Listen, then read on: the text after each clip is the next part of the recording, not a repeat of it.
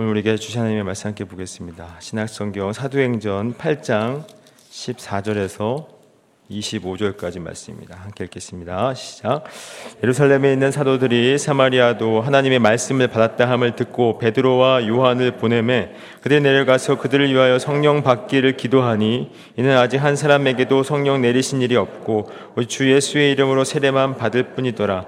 이 두 사도가 그들에게 안수함에 성령을 받는지라 신문이 사도들의 안수로 성령 받는 것을 보고 돈을 들여 이르되 이 권능을 내게도 주어 누구든지 내가 안수한 사람은 성령을 받게 하여 주소서 하니 베드로가 이르되 내가 하나님의 선물을 돈 주고 살 줄로 생각하였으니 내 은과 내가 함께 망할지어다. 하나님 앞에서 내 마음이 바르지 못하니 이 도에는 내가 관계도 없고 분깃될 것도 없느니라. 그러므로 너의 이 악함을 회개하고 주께 기도하라. 혹 마음에 품은 것을 사하여 주시리라 내가 보니 너는 악독이 가득하며 불의에 메인 바 되었도다. 시몬이 대답하여 이르되 나를 위하여 주께 기도하여 말한 것이 하나도 내게 임하지 않게 하소서 하니라. 두 사도가 주의 말씀을 증언하여 말한 후 예루살렘으로 돌아갈새 사마리아에 내 여러 마을에서 복음을 전하니라. 아멘. 어, 새가족발 그 시작할 때마다 그 항상 그 1주차 때 하는 질문이 있습니다. 그게 뭐냐면 어, 당신의 그 BC와 AD의 경험이 있습니까? 라는 질문입니다. 이 질문은 뭐냐면 내가 과연 예수님을 만났는가라는 질문이에요. 그래서 예수님을 만나기 전에는 이랬는데 예수님을 만나기 전 후에는 이런 모습으로 바뀌었습니다. 라고 하는 그런 경험이 과연 있는가? 라는 질문이죠. 그래서 이 BC와 AD에 대한 그 경험을 이제 물어봤을 때 어떤 사람, 어떤 분들은 강력한 그 성령 체험을 하신 분들은 명확하게 얘기를 해요. 내가 이때 만났다. 말씀하시는 분이 계세요. 그리고 어떤 분들은 그런 어, 성령의 체험이 없으신 분들은 어린 시절 그 수련회 때그 눈물 흘렸던 그런 경험을 얘기하신 분도 계시고 또 어떤 분 이런 이런 것조차도 없다 하신 분들은 의도치 않았는데 교회를 나오게 된 계기를 예수님을 만난 것이 아닐까라고 얘기하신 분도 계세요.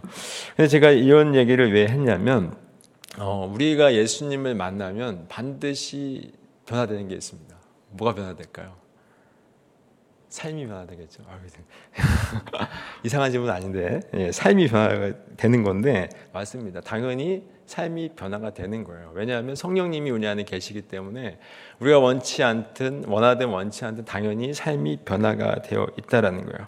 근데 삶이 변화되어야 되는데 그 예수님을 만났는데 문제는 뭐냐면 삶이 그렇게 확실히 변한 것 같지는 않아요. 그죠? 아닌가 보네요. 그런 생각이 좀 들어요. 그래서 성령 체험하신 분들도 그렇고 또 뭐 수련회 때 주님 만나신 분들도 그렇고 이렇게 보면 처음에는 그때는 예수님을 만났기 때문에 뭐 기쁨이 샘솟고 또 변화가 된 것 같아요. 근데 시간이 되다 보면 여전히 변하지 않는 우리의 모습을 보죠. 아닌 것처럼 그렇게 해석을 하시는데 변하지 않는 우리의 모습을 본다라는 거예요. 여기에 문제가 있다라는 겁니다. 그래서 그러면 무슨 생각을 할까요? 우리가 삶이 변하지 않 예수님을 만난 것 같은데 삶이 변하지 않았습니다. 그럼 무슨 생각을 할까요? 불안합니다. 그죠? 이제 불안해요. 그래서 내가 정말 그리스도인이 맞나라고 하는 생각이 든다라는 거예요. 그래서 강력한 어떻게 보면 성령 체험을 하신 분들을 부러워합니다. 나도 그런 성령 체험이 있었으면 좋겠다. 라고 하는 그런 부러움이 있어요. 그래서 근데 우리가 한번 생각해 봐야 할 게 있어요. 그런 기적이 그런 어떤 기적과 그 이적의 역사들 그런 어, 기적의 역사들이 다 성령의 역사라고 말할 수 있을까요? 그럴 수 있을까요? 그렇지 않습니다. 그 뭐 제가 성령의 역사를 폄하하는 게 아니에요. 성령이 역사하시면 반드시 기적이 일어납니다. 그죠? 일어나요. 그러나 그 모든 것이 성령의 역사는 아니라는 겁니다. 어, 성령님이 아니, 아니더라도 병 고침, 마귀도 병 고침 있을 수 있을까요? 없을까요? 있습니다. 병 고칠 수 있어요. 기적 일으킬 수 있을까요? 없을까요? 있습니다. 지금도 강원도의 그 모 사찰에서는 지금도 치유 집회를 하고 있어요. 제가 말씀을 드릴 수는 없지만 치유 집회를 하고 있어요. 그건 기도원도 아니고 교회도 아니고 스님이 하고 있는 거예요. 스님이. 그 치유 집회를 하고 있어요. 그 사람들이 엄청 모이고 있습니다. 그리고 기도원에서 성령 집회를 한다고 해서 다 성령의 역사일까요? 결코 그렇지 않습니다. 제가 이 얘기를 왜 하냐 아까 말씀드렸지만 성령의 역사를 폄하하는 게 아니에요. 제가 말씀을 드리는 이유는 제발 속지 말라는 겁니다. 그 모든 것이 성령의 역사가 아니라는 거예요. 제가 그러면 우리가 기억해야 할 것입니다. 성령님이 우리 가운데 왔을 때 반드시 바뀌는 게 있어요. 변화되는 게 있습니다. 인지하는 게 있습니다. 그게 뭘까요? 바로 내가 죄인임을 고백하는 거예요. 그건 성령님이 아니고선 결코 고백할 수가 없는 거예요. 요한복음 16장에 뭐라고 말씀하신 예수님이 성령이 임하시면 죄에 대하여 의에 대하여 심판에 대해서 알게 된다고 말씀하고 있어요. 내가 죄인임을 알게 되고 아 그래서 하나님이 준비하신 하나님의 의신 예수 그리스도가 아니면 나는 심판에 이를 수밖에 없다는 사실을 누구로부터 비롯돼서 알게 된다고요? 성령님. 성령님이 아니고서는 죄를 고백할 수가 없다는 거예요. 그래서 그 BC와 AD의 그 시작점 바로 나의 죄인됨의 고백인 거예요. 그냥 강력한 성령의 역사가 있다고 해서 주님을 만난 게 아니라 내가 죄인됨의 고백을 하고 있다면 그분은 주님 만났다고 저는 믿습니다. 저와 여러분이 정말 죄인됨을 고백하고 있다면 저와 여러분은 정말 예수님 만난 거예요.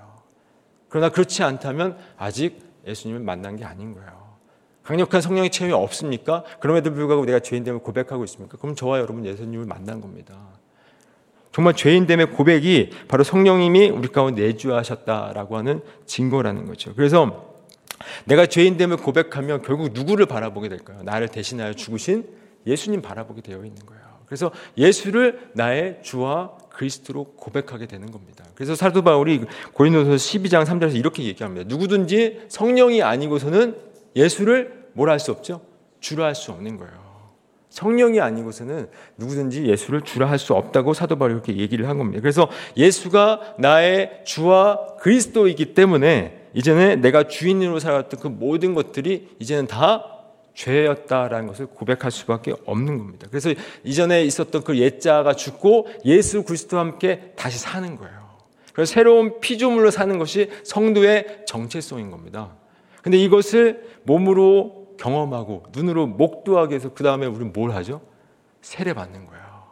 그러니까 세례를 받고 나서 구원을 받는 게 아닙니다. 이러한 신앙의 고백을 눈으로 고백하 눈으로 보고 몸으로 경험하게 세례를 받는 거예요. 눈으로 보고. 그러니까 세례를 받는 건 나 예수와 함께 죽고 예수와 함께 다시 사는 겁니다. 그래서 나가 내가 주인 되어 살았던 그 옛자가 죽고 이제 인생의 주인이 누구죠? 예수가 되는 거예요. 예수가. 그것을 세례를 받는 것을 몸으로 경험하는 겁니다. 그러니까 세례를 받고 안 받고를 떠나서 내가 정말 그리스도이다. 내가 정말 성도다라는 건 더 이상 내가 주인 되어 사는 것이 아닌 거예요. 그러니까 저와 여러분이 정말 성도가 맞다면 여러분이 정말 교회가 맞다면 교회의 머리는 누구십니까? 예수님이세요. 그러면 저와 여러분의 머리는 누구시죠? 예수님이십니다. 그렇다면 우리의 생각과 우리의 판단과 우리의 감정대로 살아야 합니까? 아니면 예수님의 인도함을 살아야 인도함대로 살아야 합니까? 예수님의 인도함을 따라 살아가는 게 바로 성도인 거예요. 우리가 이 땅을 살아가면서 어떤 일 때문에 기분 나쁜 일이 있을 수 있어요. 그 감정이 상할 때가 있어요. 근데 성도는 그런 일이 당연히 있겠지만 그 감정대로 살아야 될까요? 안, 될, 안 살아야 될까요? 아닌 거예요. 그 감정에 저 여러분을 맡기면 안 되는 겁니다. 그럼 어떤 상황 속에서 여러분의 판단대로 살아가서는 안 되는 거예요. 우리의 머리가 누구시라고요? 예수이기 때문에. 그게 바로 성도인 겁니다. 그래서 내 판단과 내 생각과 내 감정대로 살지 않고 오직 하나님의 말씀, 예수님의 인도하심을 따라 사는 게 바로 성도인 거예요. 그래서 성도는 자기 자신을 포기하는 거예요. 그래서 더 이상 내가 주인 되지 않기 때문에 나를 내려놓는 겁니다. 나를 더 이상 주장하지 않는 거예요. 그래서 성도는 이 땅에서 어떤 삶을 살아도 상관이 없는 거예요. 믿으십니까? 예, 네, 우리는 상관이 없는 거예요. 성도는 우리의 머리가 예수이시기 때문에 상관이 없는 거예요. 어떤 삶을 살아도 괜찮은 거예요. 죽거나 살아도 상관이 없는 거예요. 그래서 사도 바울이 이렇게 얘기를 합니다. 빌립보서 1장 20절, 21절 말씀에서 사도 바울 이렇게 얘기를 해요. 함께 읽겠습니다. 시작. 나의 간절한 기대와 소망을 따라 아무 일에든지 부끄러워하지 아니하고 지금도 전과 같이 온유에 담대하여 살든지 죽든지 내 몸에서 그리스도가 존귀게 되려 하려 하나니 이는 내게 사는 것이 그리스도니 죽는 것도 유익함이라라고 말씀하고 있어요. 내 안에 누구만 존귀하게 된다고요? 예수만. 내가 존귀하게 살았던 그 옛자가 이제 죽었잖아요. 그렇죠? 나만을 위해서 나를 자랑하고 나를 증명하고 나를 드러내기 위한 그 옛자가 죽었고 이제 예수 그리스도와 함께 살았기 때문에 예수만 증거하기 위해서 내가 살아도 괜찮고 그 다음에 죽어도 괜찮은 거예요. 근데 우리의 목적은 오직 살아야 돼. 그러면 안 되는 거예요. 성도는 살아도 괜찮고 죽어도 상관이 없는 겁니다. 죽어도 예수가 존귀케 되면 괜찮은 거예요. 여러분 잘 사는 겁니다. 근데 왜 우리는 살아야, 돼, 살아야 된다고 생각합니까? 속고 있는 거예요. 누구에게요? 마귀에게 속고 있는 겁니다. 우리는 성도라는 정체성을 잊지 마십시오. 성도는 나 자신이 포기한 나 자신을 포기한 겁니다. 우리의 머리는 예수 그리스도신 거예요. 예수만이 우리로부터 증거되고 존귀케 되는 것입니다. 그 일을 위해서 오늘이 있는 겁니다. 여러분 오늘 하루 왜 있으십니까? 예수님을 증거하기 위해서, 예수님을 존귀케 하기 위해서 오늘 하루를 하나님께서 여러분에게 허락하신 거예요. 그것이 여러분 올 하루 살아가는 삶의 이유이며 목적인 겁니다. 그래서 예수님을 존귀케 하도록 살아간다면 오늘 하루 잘 사시는 거예요. 아셨죠? 여러분 성도라는 사실 잊으시면 안 됩니다. 근데 제가 왜 이 이야기를 여기까지 끌고 왔냐면 오늘 등장하고 있는 그 마술사 시몬에 대한 인물 때문에 그렇습니다. 그 마술사 시몬이 말씀을 보니까 이제 아까 이후에도 얘기하겠지만 세례를 받았어요. 성도입니다. 그렇죠? 근데 그가 진짜 성도인가라는 거예요. 그래서 마술사 시몬을 통해서 정말 우리의 모습을 봤으면 좋겠어요. 우리가 정말 성도가 맞나? 정말 진짜인가 가짜인가를 한번 확인해 봤으면 좋겠습니다. 8장에 보니까 어제 말씀에 이어서 함께 보면 이제 그 예루살렘 교회가 핍박을 받았습니다. 핍박을 받고 이제 흩어졌어요. 그래서 스테반 일곱 집사 중에 그 스테반 집사님은 순교를 당했습니다. 그래서 이제 빌립은 어디로 갔죠? 사마리아로 갔어요. 그래서 사마리아로 갔는데 8장 4절에 보니까 복음을 전했다라고 말씀을 하고 있어요. 그, 그 사마리아 땅에서 복음을 전했습니다. 근데 복음을 전했는데 거기에 함께 어떤 역사가 일어나면 기적의 역사가 일어나요. 여기 보니까 7절에 어, 보니까 이렇게 말씀합니다.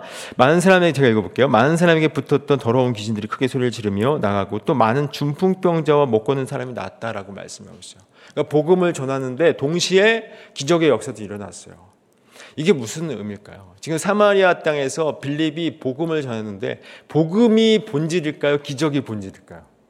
복음이 본질인 겁니다. 복음이 목적인 거예요. 그러니까 복음을 복음이 전했더니 이것이 하나님의 역사임을 증거하기 위해서 그것을 드러내기 위해서 도구로 기적이 드러나는 거예요. 그러니까 기적은 결코 목적이 아닌 겁니다. 그렇다면 복음을 전함에 있어서 기적이 도구로 사용되지 않을 수도 있는 거예요. 근데 기적에만 함몰되면 어떻게 될까요? 복음을 받아들이지 못하는 겁니다. 지금 그런 일들이 부지기수로 많이 일어나고 있어요. 한국 교회에. 많이 일어나고 있습니다. 예전에 제가 그 어떤 그 제가 있었던 교회에 그 어떤 그 뭐랄까 그 이제 목사님들 불러 목사님들 그 개척교회 목사님들을 불렀어요. 개척교회 목사님들 다 불러가지고 이제 부흥한 교회 목사님을 초청해서 이제 강의를 잠깐 들었습니다. 근데 그 목사님이 뭐라고 말씀하시면 처음에 어, 부흥을 하려면 귀신부터 쫓아야 됩니다. 그런 얘기를 하고 있는 거예요. 내가 그 말을 듣고 참 어이가 없었는데 귀신부터 쫓아야 그 다음에 부흥이 된다 그런 얘기를 하고 있는 거예요. 결코 그렇지 않습니다. 기적이 교회의 존재의 이유가 아닙니다. 교회의 존재의 이유는 뭐죠? 복음인 거예요. 복음이 목적 인 겁니다. 그 복음으로 인해서 그 복음이 하나님의 역사로 일어났다는 사실을 증거하기 위해서 기적이 있는 거예요. 근데 기적에만 함몰되면 그 복음은 사라지는 겁니다. 근데 그 기적에만 함몰된 사람이 있어요. 누구냐면 마술사 시몬이었어요. 그래서 빌립이 그런 기적을 일으켰을 때그 마술사 시몬이 그걸 보게, 보게 된 겁니다. 말씀을 보니까 이 마술사 그 시몬이 그 사마리아 땅에서 굉장한 그 신비한 능력을 보였던 것 같아요. 그러니까 단순한 눈속임의 그 마술사는 아니었던 것 같습니다. 상당한 어떤 신비적인 능력을 보였던 그런 마술사였어요. 그런데 갑자기 빌립이 등장해서 귀신도 내쫓고 병자도 고치니까 이제 이 사람이 어, 나보다 한 수이구나라고 판단이 됐던 거예요. 그래서 그 빌립을 말씀을 보니까 그 13절에 보니까 전심으로 따랐다라고 얘기를 하고 있어요. 전심으로 따랐다고 얘기하고 있습니다. 그리고 모두 받았죠. 13절에 보니까 세례까지 받았어요. 그러니까 어떻게 보면 겉으로는 세례 교인이 된 거예요. 성도가 된 겁니다. 세례를 받고 전심으로 빌립을 따라다녔다라고 이야기를 하고 있는 겁니다. 이처럼 이제 시몬도 세례를 받았고 이제 사마리아 땅에 이제 복음이 증거되어서 이제 사마리아 사람들이 그 복음을 받아들이게 됐어요. 받아들이게 돼서 이 소식이 이제 어떻게 누구에게 전달이 되냐면 이제 그 예루살렘에 있는 사도들에게도 전달이 된 거예요. 소식이 들려진 겁니다. 즉, 어, 이 말씀은 이제 사도행전 1장 8절의 말씀처럼 성령이 임하시면 예루살렘과 온 유대와 사마리아와 땅 끝까지 이르러 내 증이 된다는 이 말씀이 지금 이루어지고 있는 거예요. 이 말씀이 이루어지고 있는 겁니다. 그래서 이제 성령의 역사가 이루어지고 있는데 이 소식을 예루살렘에 있는 사도들이 듣게 됩니다. 듣고 나서 이제 어떤 반응을 보이냐면 그 말씀이 오늘 보면 14절인데 함께 읽어보도록 하겠습니다. 시작. 예루살렘에 있는 사도들이 사마리아도 하나님의 말씀을 받았다함을 듣고 베드로와 요한을 보내매라고 말씀하고 있어요. 사마리아도 사마리아도 하나님의 말씀을 받았다 받았다함을 소식을 듣게 됐어요. 그래서 베드로와 요한을 보냈다라고 말씀을 하고 있습니다. 근데 우리가 한번 생각해 볼 게 있는데 어, 사도들이 그 사마리아도 복음을 받아들였다라고 하는 이 소식을 들었을 때 어떤 반응이었을까요? 당연한 반응이었을까요? 아니면 의아한 반응이었을까요? 여기서 이제 말씀을 보니 14절에 사마리아도라고 써 있는데 사마리아도 이런 반응일까요? 아니면 사마리아도 이런 반응일까요? 사마리아도 이거 이런 반응입니다. 왜냐하면 예수님께서 승천하시면서 사도들에게 무슨 말씀을 하셨냐면 성령이 임하시면 예루살렘과 온유대와 사마리아와 땅 끝까지 이르러 내 증이 될 거다라고 얘기를 했어요. 그러니까 성령이 임할 때까지는 어디 있어야죠? 예루살렘이 있었어야 돼요. 그러면 성령이 임하면 어떻게 됩니까? 떠나야 돼요. 떠나야 됩니다. 근데 떠났습니까? 안 떠났습니까? 안 떠났어요. 그리고 언제 떠났죠? 교회가 핍박 당하고 나서 떠났어요. 흩어지게 된다라는 거죠. 그래서 제가 봤을 때는 어쩌면 사도들이 예수님께서 말씀하신 이 말씀을 잊고 있지 않았나라는 생각이 들어요. 잊고 있었던 것은 아닌가라는 생각이 듭니다. 그래서 사마리아가 복음을 받아들였다는 그 소식을 듣고 사마리아도 라고 하는 반응을 보였다는 겁니다. 그래서 그것을 확인하기 위해서 베드로와 요한을 보낸 거예요. 정말 하면서 보낸 겁니다. 그래서 베드로와 요한을 보내서 거기서 이 두 사도가 가서 성령 받기를 기도를 해요. 그 말씀이 15 오늘 보면 15절부터 17절인데 함께 읽어 보도록 하겠습니다. 시작. 그들이 내려가서 그들을 위하여 성령 받기를 기도하니 이는 아직 한 사람에게도 성령 내리신 일이 없고 오직 주 예수의 이름으로 세례만 받을 뿐이더라. 이에 두 사도가 그들에게 안수함에 성령을 받는지라. 여기 말씀을 보니까 이 말씀이 사실은 지금도 사실은 논란이 되는 말씀이에요. 이 말씀이. 왜냐하면 여러분 한번 생각해 보십시오. 성령이 임했기 때문에 우리가 예수님을 믿는 거죠. 그러니까 누구든지 성령이 아니고서는 예수를 주와 그리스도로 고백할 수 없다라고 분명하게 말씀하고 있어요. 그래서 성령님이 임하시지 않으면 예수님을 믿을 수가 없는 거예요. 근데 여기 말씀을 보니까 지금 복음은 받아들였어요. 그죠? 복음을 받아들였고 복음을 받아들였는데 성령님이 어, 임재한 사건이 없답니다. 그러니까 믿는 사건과 성령 세례가 지금 확연히 구별되고 있어요. 받아들였는데 성령 세례는 없답니다. 확연히 지금 구별되고 있어요. 그래서 지금도 논란이 되고 있는 말씀이에요. 그런데 제가 제가 볼 때는 이 말씀은 저는 이렇게 봅니다. 어, 베드로가 요, 베드로와 요한이 이제 사마리아에 간 이유는 아까도 말씀드렸지만 어, 그들도 복음을 받아들였다고라고 하는 어떤 의아한 생각에 거기를 확인하러 갔어요. 거기를 확인하러 간 겁니다. 아까도 말씀드렸지만 예수님께서 말씀하셨잖아요. 예수님께서 성령이 임하시면 예루살렘과 온 유대와 제가 오늘 이거 몇 번인지 모르겠지만 온 유대와 사마리아와 땅까지 이르러 내 증이 된다고 말씀을 하셨어요. 근데 이 말씀을 잊고 있었습니다. 그래서 하나님은 사도들을 그 땅에 보낸 거야. 사마리아 땅에 보내서 성령님이 그 유대를 넘어서 사마리아와 땅 끝까지 복음이 증거되고 있다는 사실을 그들의 눈으로 목도하게 하신 거예요. 성령님으로 말미암아 그들을 지금 1장 8절에서 뭘 만드신다고 했죠? 증인 만들고 있는 겁니다. 증인. 그래서 목도하게 하시는 거예요. 다시 말하면 이 사도들이 성령이 성령님이 임재했지만 그들이 사도였지만 그들이 어, 그들이 넘을 수 없는 벽이 있었어요.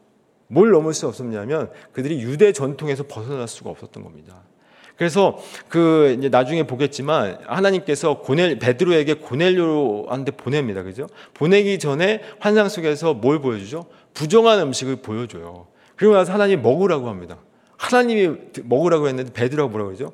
나는 부정한 음식을 못 먹습니다라고 얘기를 해요. 하나님이 먹으라고 했는데 근데 나는 유대 전통에 그, 그 베드로가 묶여 있었기 때문에 못 먹었던 거예요. 그러니까 유대 전통을 못 벗어났다는 겁니다. 그러니까 그 복음이 그 안에 갇혀버린 거예요. 그 예루살렘과 그 복음이 그 안에만 갇혀 있었던 겁니다. 그래서 하나님께서 일부러 그들을 데리고 사마리아 땅으로 가시는 거예요. 그래서 복음이 유대 경계를 넘어서서 사마리아와 땅 끝까지 이르러 증거되고 있다는 사실을 그들의 눈을 통해서 목도하게 하셔서 결국 그들을 뭘 만드신다고요? 증인 만들고 있는 겁니다. 증인을 만들고 계신 거예요. 그래서 이미 성령으로 말미암아 사마리 땅에 복음이 증거된 거예요. 그리고 나서 그들을 통해서 사도들의 그 눈을 통해서 성령님으로 말미암아 이 복음이 증거되고 있다는 사실을 목도하기 위해서 그들을 보내신 겁니다. 이미 성령님으로 말미암아 그들이 복음을 받아들이게 된 거예요. 제가 볼 때는 그렇습니다. 그래서 그것을 목도하게 하셔서 이 모든 것이 결국 성령께서 우리 가운데 그 사도들 가운데 역사하셔서 복음을 증거하게 하셨다라는 겁니다. 이 말씀을 통해서 우리가 무엇을 알 수 있을까요? 여러분, 복음은 누가 전하는 거죠? 우리의 입술을 열어서 우리가 전하는 거지만 결국 말씀을 보니까 누가 하시는 거죠? 성령님이 하시는 겁니다. 그러면 성령님이 하시면 우리는 뭘까요? 그 자리에서 성령님이 하시는 것들을 목도하는 증인인 거예요, 우리는. 그래서 성령님이 하시는 그 목도하는 증인일 뿐만 아니라 성령을, 그 복음을 증거하는 도구인 겁니다. 그래서 어떤 복음을 전해서 그 사람이 받아들였을 때 그것이 나의 자랑이 될 이유가 전혀 없는 거예요. 내가 한 게 아니기 때문에. 그리고 어떤 경우에 아, 저 사람이 과연 복음을 받아들일까? 도저히 안 될 텐데. 라고 생각할 이유가 없는 겁니다. 결코 우리가 생각지도 못했던 그 복음의 역사는 그 사람이 받아들여야 되는 놀라운 역사가 일어나요. 그죠? 저와 여러분이 지금 이 자리에 있는 것도 기적입니다. 아닌가요? 기적인 거예요. 우리가 어떻게 이 자리에 있습니까? 기적인 거예요. 성령님이 역사하셨기 때문에 우리가 이 자리에 있는 겁니다. 지금도 그 역사가 일어나고 있는 겁니다. 그래서 성령께서 하시기 때문에 우리는 그 자리에서 도구로 사용되고 있는 것이고 그것을 이루시는 그 성령님의 역사를 우리는 목도하여 증이 되는 겁니다. 성령님이 다 하시는 거예요. 그래서 이런 어떤 성령님의 임재를 누가 지금 목도하고 있냐면 바울, 저 바울이 아니라 누구죠? 마술사 시몬이 보고 시몬이 봤습니다. 여기 보고 나서 이 모습을 본 오늘의 주인공 마술사 시몬이 베드로에게 이렇게 얘기를 해요. 그 사도행전 18절 19절입니다. 18절 19절 함께 읽겠습니다. 시작. 시몬이 사도들의 안수로 성령 받는 것을 보고 돈을 들여 이르되 이 권능을 내게도 주어 누구든지 내가 안수한 사람은 성령을 받게 할 주소서 하니라고 말씀을 하고 있어요. 지금 그 마술사 시몬이 어, 이것을 딱 보고 나서 그 권능이 너무나도 대단해 보였던 겁니다. 근데 이 이야기를 하면서 드디어 마수사 시몬의 본색이 드러나게 된 거예요. 빌립을 따라야 돼, 따라 따라가게 된 이유가 뭘까요? 전심으로 따르게 된 이유가 이 권능 때문이었습니다. 마술사 시몬은 사마리아 땅에서 어떤 사람이었죠? 마술사였어요. 신비한 능력을 보였습니다. 사람들이 그 사람을 보고 하나님의 능력이 있는 사람이라고 불렀어요. 그렇다면 어떻게? 사람들에게 이목을 집중했고 또 사람들에게 칭송을 받았어요. 그걸로 인해서 많은 돈을 받았을 겁니다. 근데 갑자기 누가 등장을 했죠? 빌립이 등장했어요. 그리고 귀신을 내쫓고 병, 병자를 치유했습니다. 그딱 보니까 나보다 더 큰 권능을 행하는 거예요. 그래서 저 권능이면 나도 더 높은 자리에 올라갈 수 있겠다. 더 많은 소유를 누릴 수 있겠다고 생각했던 거예요. 그래서 빌립을 따랐던 겁니다. 그러니까 세례를 받았다고 했지만 빌립은 가짜 회심을 한 거예요. 진짜 회심을 한 게 아닙니다. 가짜 회심을 한 거예요. 그래서 자기를 드러내고 싶었던 거예요. 자기를 드러내고 싶어서 그 권능을 돈으로 사고 싶어 했던 겁니다. 지금 이 그 돈으로 사고 싶다고 얘기했는데 이 돈에는 그 빌립 그 누구죠? 그 시몬이 가지고 있는 모든 탐욕이 다 들어가 있어요. 모든 탐욕이 다 들어가서 그것을 그 권능을 하나님의 권능을 사용해서 자기 자신의 유익을 삼기 위해서 지금 이 돈으로 사고 싶어 했던 겁니다. 자기 자신을 유익을 위해서. 여러분 아까 제가 세례를 이야기했는데 세례는 뭘까요? 세례는 내가 죽는 겁니다. 내가 죽고 예수로 다시 사는 거예요. 내가 주인 되어 사는 게 아닌 것입니다. 그건 세례 교인이 아닌 거예요. 세례는 내가 죽는 겁니다. 그 시몬이 세례를 받았다고 진짜 회심을 했다면 자기가 죽었어야 돼요.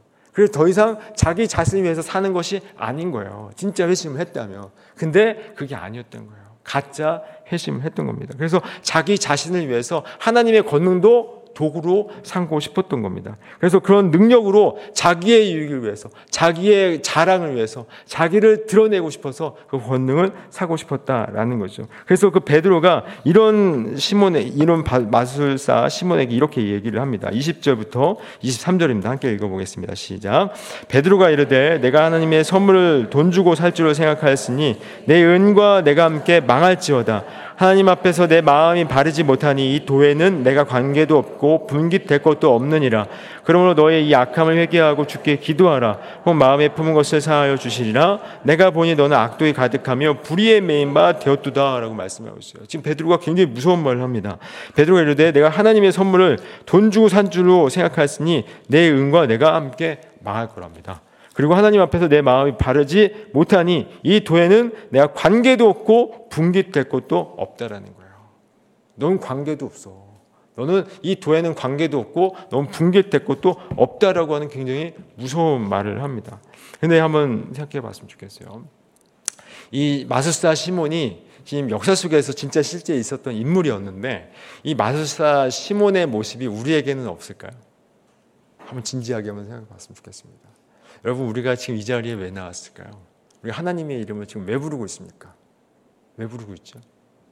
정말 정말 예수님을 존귀케 하기 위한 목적으로 우리가 지금 신앙생활을 하고 있을까요? 정말 마술사 시몬의 모습이 그 마술사 시몬의 모습이 우리가 다를까요? 우리가 하나님의 이름을 대부분 부르는 이유는 이 땅에서 내 이름을 드러내고 싶어 할 때가 많이 있다는 거예요. 내 이름을 높이고 싶고 내 이름을 자랑하고 싶고 이 세상에서 이 내가 살아가는 삶의 자리에서 내가 더 드러내고 싶어서 근데 실력이 안 돼. 그래서 하나님의 도움을 받고 싶을 때가 많이 있다는 거예요. 그럼 마술사 시몬과 다르지 않은 겁니다. 여러분 제가 반복해서 얘기했지만 성도는 누가 죽는 거라고요? 내가 죽는 겁니다. 아까도 말씀드렸죠 서두에 성도는 나를 포기하는 거예요. 내가 포기 당하는 겁니다. 그리고 내가 죽고 예수로 사는 거예요. 그게 성도인 거예요. 그게 그리스도인 겁니다. 오늘 제목이 당신은 성도 맞습니까? 라는 제목인데 조금 더 조금 이렇게 얘기를 해보면 더 좀 이렇게 뭐랄까요. 리얼하게 얘기하면 당신은 진짜입니까? 아니면 가짜입니까? 라고 묻고 있는 겁니다. 진짜 그리스도인은 진짜 성도는 내가 죽는 겁니다. 예수를 믿는다는 건 나를 포기하는 거예요. 근데 예수를 믿고 하나님의 이름을 불러 여러분들의 자리를 높이고 여러분들이 사람들에게 칭찬받기를 원한다면 여러분 예수 믿는 거 아닌 거예요. 예수 믿는 거 아닌 겁니다. 성도 아닌 거예요. 가짜입니다. 이건 진짜 진지하게 받아들이셔야 돼요. 우리가 그런 모습을 지금 보이고 있다면 베드로가 우리에게 이런 얘기를 합니다. 21절에서 하나님 앞에서 내 마음이 바르지 못하니 이 도에는 내가 관계도 없고 분깃될 것도 없다라고 얘기하는 거예요. 이거는 마술사 시몬에게만 얘기한 게 아니라 오늘을 살아가는 우리에게 그대로 얘기하고 있는 겁니다. 근데 이 말을 듣고 정말 저와 여러분 안에 찔림이 있다면 여러분 안에 누가 계신 거죠? 성령님이 계신 겁니다. 찔림이 없다면. 그 찔림도 없으면 한번 생각해 봐야 돼요. 분깃도 없고 도도 관계가 없다라고 하는 이 말을 들었을 때, 아, 내가 정말 예수를 믿다고, 믿는다고 했는데, 여전히 나만을 위해 살았구나. 내 이름을 증언, 내 이름을 자랑하기 위해서 내가 지금까지 하나님의 이름을 불렀구나. 라고 하고 있는 그 말, 그 말 속에서 여러분의 찔림이 있다면 여러분의 성령님이 계신 겁니다. 그럼 성령님이 그런 찔림을 주셨다면 우리는 바로 어디로 가야 될까요? 회개의 자리로 가야 되는 거예요. 회개의 자리로.